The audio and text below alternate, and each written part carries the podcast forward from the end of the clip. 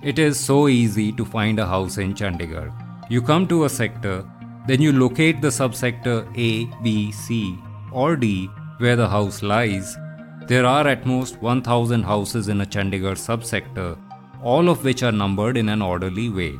But you will be surprised to know it wasn't always so. Till the mid 1960s, Chandigarh had just 30 sectors but no subsector, and the house numbers were complicated.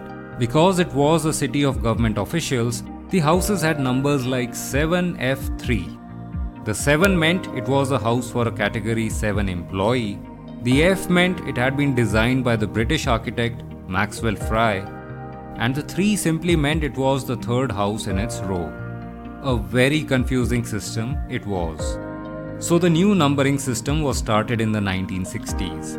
And it's a clever system because it gives you the approximate location of a house. For example, house number 82 has to be in subsector A. That's because house numbers 1 to 1000 are always in part A. The next 1000 are in part B the thousand after those in part C, and the last thousand in part D.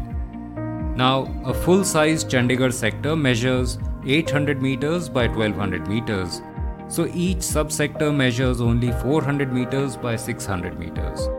And knowing just the house number narrows your search to this small part of the city. That's why in Chandigarh you can find your way around without satellite navigation.